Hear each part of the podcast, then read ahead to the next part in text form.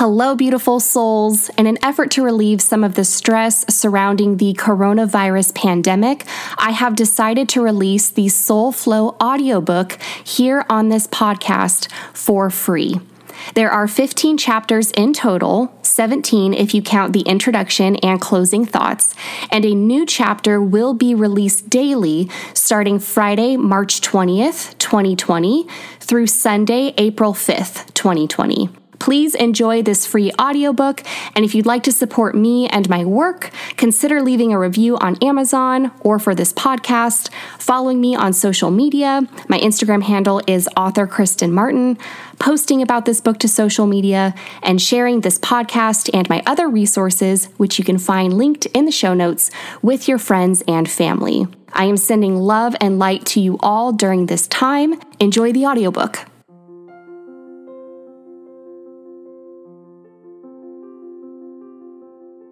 Chapter 11, The Divine Feminine.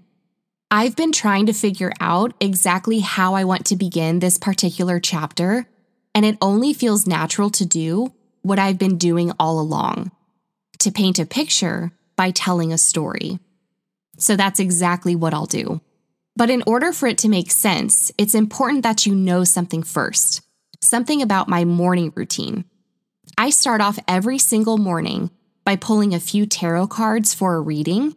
In case you're wondering, I own the Wild Unknown Tarot and Animal Spirit decks by Kim Kranz. The Animal Spirit card I drew this particular morning stirred something deep within me and took me to a level of awareness I didn't even know I had. I want to share that with you. Before pulling that tarot card, I'd woken up, put my slippers on, and headed for the bathroom. I'd splashed some cold water on my face, brushed my teeth, and was about to put my contact lenses in, but something that morning was different. Good different.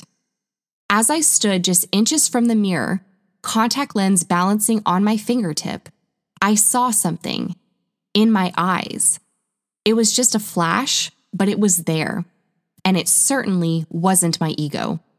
For the first time in a long time, I paused. I took in the size of my pupils, the dots of gold and hazel in an otherwise greenish-gray landscape. I sensed the calmness and tranquility that comes with starting a new day before we become unhinged by responsibilities, to-do lists, and impossibly high expectations. I saw worth and love and tenderness. I saw her, the divine feminine. I saw me.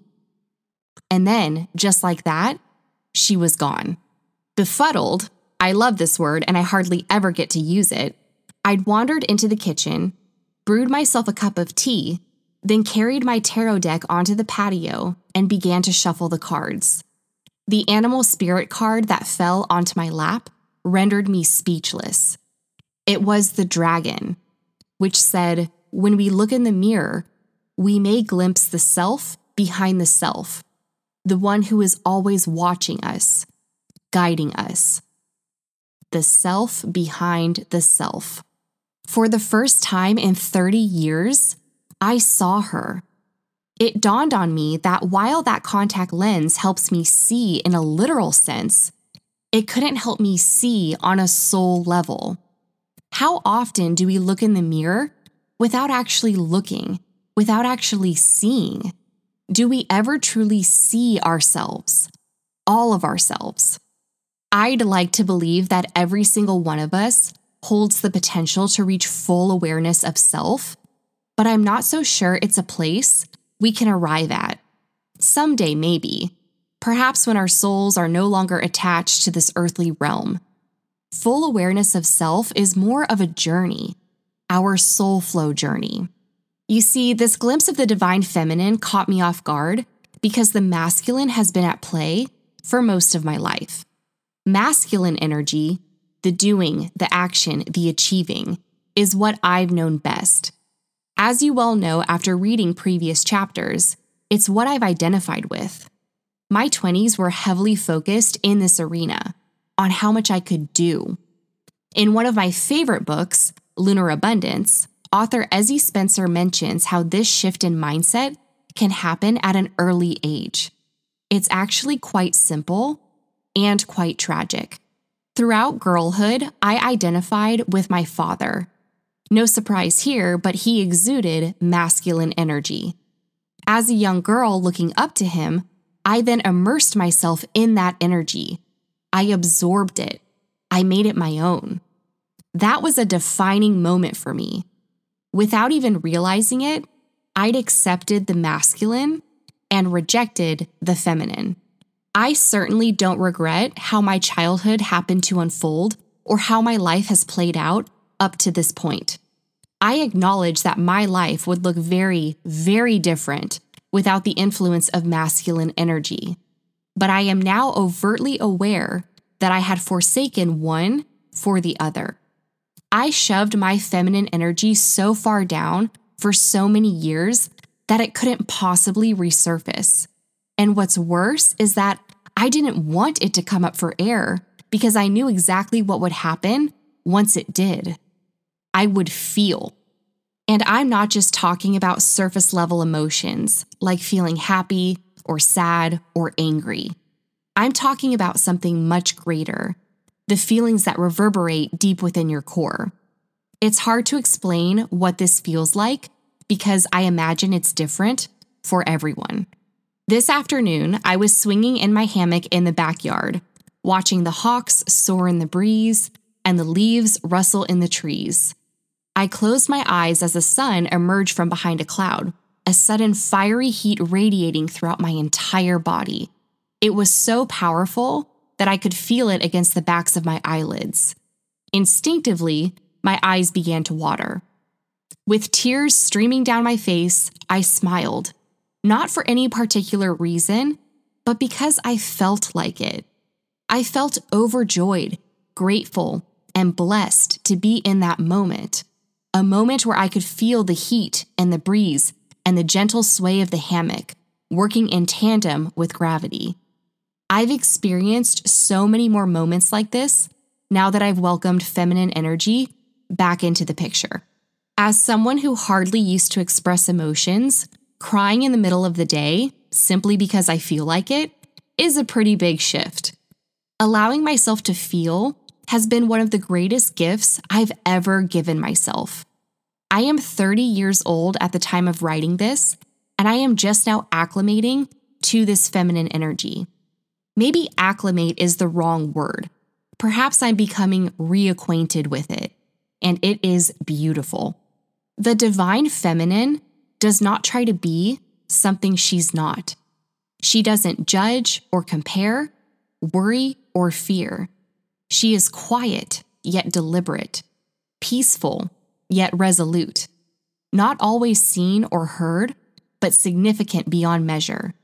She's behind every thought, every decision, every action, every feeling. She guides without pushing. She requires nothing, yet gives everything. Getting to know this feminine energy has been one of the greatest joys of my life. In a way, it feels like a return home. Something that's impossible to explain in words because, again, it's a feeling.